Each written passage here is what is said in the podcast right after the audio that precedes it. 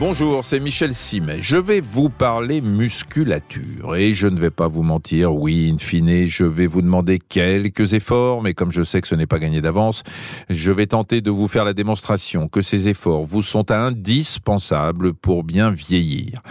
On a tendance à associer le travail musculaire à l'esthétisme et c'est réducteur. L'enjeu va bien au-delà. L'enjeu, c'est la santé publique, c'est votre qualité de vie.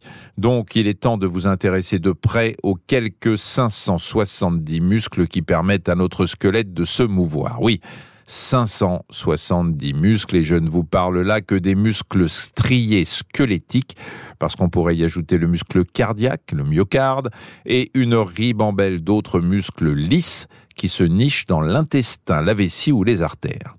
Le premier principe à avoir en tête, c'est que si nos muscles ne se contractaient pas, on s'écroulerait se contracter, c'est leur raison d'être, donc autant leur donner ce qu'ils demandent.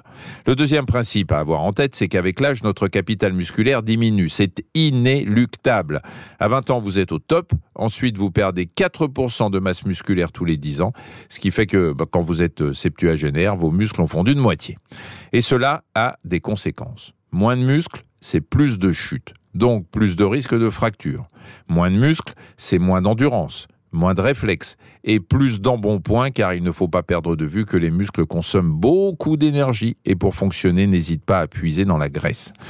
Pour commencer, je conseille à tout le monde d'avoir une paire d'haltères à la maison. L'idée n'est pas de soulever des tonnes, mais de faire un minimum sans suer à grosses gouttes pour rappeler à votre musculature qu'elle est toujours vivante. Si vous faites ne serait-ce qu'une dizaine de minutes d'exercice quatre fois par semaine, vous êtes dans les clous et vous serez surpris de voir le résultat. Le diamètre de vos tissus musculaires va augmenter, c'est mécanique.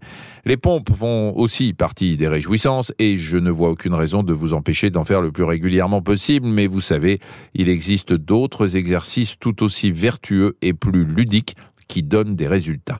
Faites le flamant rose.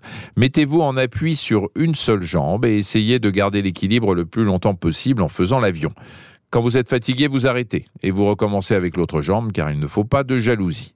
Ah puis j'oubliais, quand vous faites le flamant rose, il faut que ce soit sur une surface plus ou moins instable.